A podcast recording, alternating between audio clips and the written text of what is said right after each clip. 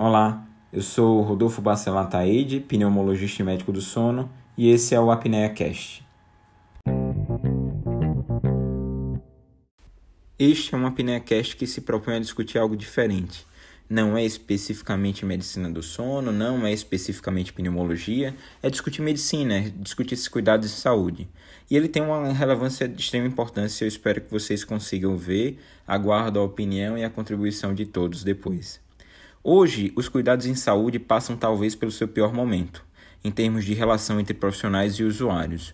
Os motivos eles são os mais diversos e há particularidades são regionais, pessoais, de especialidades inclusive, mas a gente vai tentar fazer uma reflexão aqui. No ambiente do SUS, há uma enorme demanda de usuários e pessoas com doenças graves, um serviço com profissionais sobrecarregados e mal remunerados. Isso não é novidade para ninguém. Quem precisa do SUS não tem culpa, e tem direito ao melhor tratamento possível, com certeza. Mas no SUS não está repleto de maus profissionais. Existem, na verdade, muitos bons profissionais no SUS.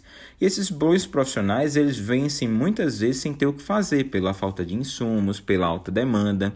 E a frustração de ambos os lados aumenta. Os pacientes não são adequadamente tratados e os profissionais não conseguem adequadamente tratar esses pacientes. Isso tudo é uma bomba relógio. Os pacientes e os acompanhantes, principalmente, eles explodem. E aqueles profissionais que estão lá, sejam médicos, na verdade, enfermeiros, técnicos de enfermagem, que estão para ajudar os pacientes, são a porta do sistema, são a cara do sistema. Estão na linha de tiro, eles recebem esses desabafos. E receber é uma forma educada de dizer isso, porque a coisa nem sempre acontece dessa maneira. Muitas vezes esses profissionais sendo agredidos fisicamente. Quando não, o mais frequente de acontecer que são agredidos verbalmente. Isso é quase que corriqueiro. E esses profissionais acabam ficando frustrados, eles perdem a qualidade de atendimento, ou então acontece o seguinte: eles evoluem é, com doenças clínicas como hipertensão arterial ou doenças psiquiátricas, como por exemplo o burnout. Então você tem toda essa problemática. No ambiente particular não é diferente. É, na verdade é diferente, mas acontece uma coisa parecida, mas com outras minúcias. Quem nunca ouviu no ambiente particular que ah, meu plano de saúde está igual ao SUS? Ou então o consultório de doutor fulano, de doutora cicrana é mais lotado do que a fila do INSS. O que é está acontecendo? Sinceramente, ninguém pode esconder, consultórios são empresas, eles precisam se manter.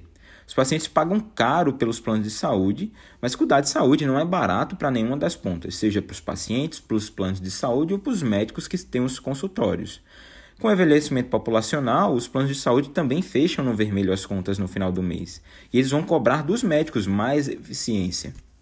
E essa eficiência que é cobrada é no sentido empresarial da coisa, independente da qualidade clínica. E aí reduz os valores das consultas, os valores pagos aos médicos pelos planos de saúde, porque eles são empresas e precisam melhorar os rendimentos. E muitas vezes acontece até o seguinte: o médico faz a consulta ou o procedimento e o plano de saúde vai lá e glosa. O sentido de ele cancela ou considera com que, que aquele procedimento foi inadequado ou, ou não era aplicável aquilo e não pagando os honorários aos médicos ou clínicas que fazem o procedimento. Isso é uma coisa extremamente questionável e muitas vezes está por trás disso a justificativa econômica.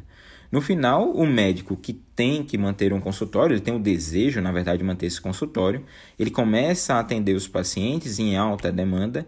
Muitas vezes, essa demanda aumentada é para gerar um fluxo, ele não tem certeza de que vai receber, e aí ele acaba prestando um serviço de má qualidade.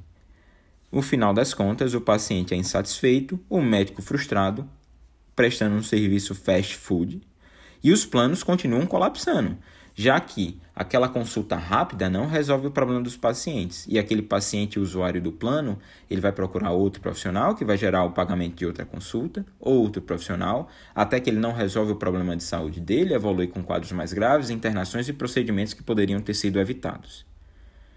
No final, tudo isso é uma bomba relógio que pode explodir mais na frente. Existe uma solução? Sim, mas é um desafio e é um desafio bom aplicar a essa solução. A solução que, se, que eu vejo particularmente é a Slow Medicine, que é um movimento que surgiu na Itália em 2011, que é baseado em três princípios. Primeiro, uma medicina sóbria, onde fazer mais não significa fazer melhor. Uma medicina respeitosa, onde os pacientes têm seus valores, expectativas e seus desejos respeitados, com a contrapartida de uma comunicação médica empática e honesta, e uma medicina justa, onde se combatem as desigualdades, sendo todos os pacientes tratados iguais, o que é diferente de tratar todo mundo igual, da mesma forma. É tratar todo mundo com respeito, independente de classe social ou de outros fatores.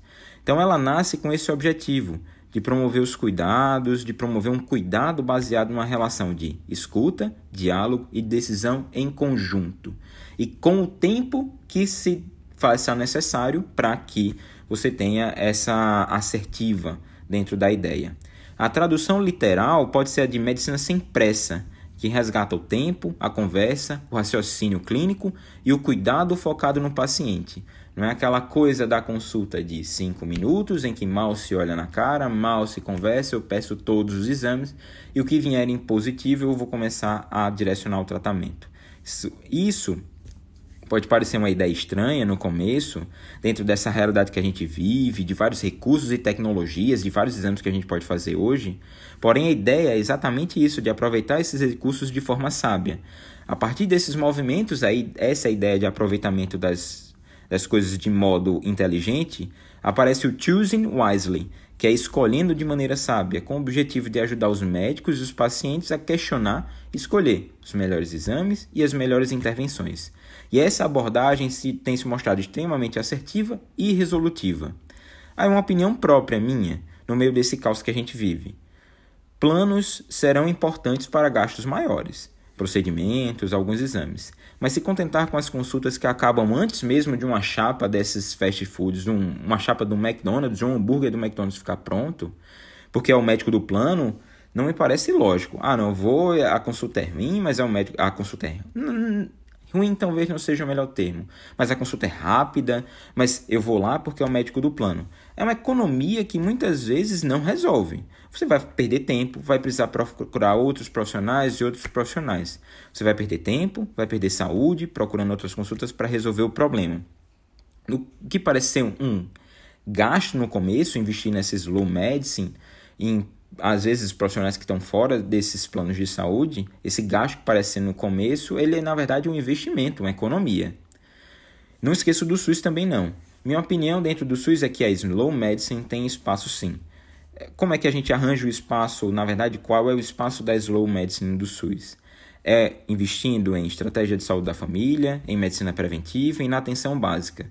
E não é investimento só em estrutura, é investimento também na capacitação e formação de profissionais, médicos que são da atenção básica e que não estão momentaneamente na atenção básica, seja por causa do começo da carreira ou por causa do final da carreira. Isso sim, investir nessas questões pode ser o caminho do SUS, pode ser o caminho da slow medicine dentro do SUS. E ela vai prevenir o quê? Complicações de doenças crônicas, redução das filas dos especialistas e das urgências, abrindo espaço também para que consiga se praticar slow medicine fora da atenção básica. Eu penso assim: o único bem não renovável que a gente tem é o tempo. Você nunca vai conseguir trazer de volta o segundo que passou. E junto com esse tempo vem a saúde, que é outro bem inestimável. Tanto quanto o tempo. Se você valoriza seu tempo, se você consegue valorizar a sua saúde, você vai valorizar a estratégia da medicina sem pressa.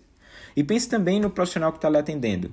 Se ele valoriza a slow medicine do mesmo jeito que para você o tempo é um bem não renovável, para ele também. Se ele está valorizando o fato de consultas mais demoradas, com a escuta que permite mais, ele está dando valor a você. Pense assim na slow medicine. Também queria deixar claro que, lógico que são generalizações muitas vezes. Individualizações são importantes. Individualizar e respeitar os bons profissionais, sejam eles dos planos ou não, mas que pratiquem uma medicina que respeite os pacientes. Curtiu? Tem alguma sugestão? Gostaria de tirar alguma dúvida? Não esquece de deixar seu comentário.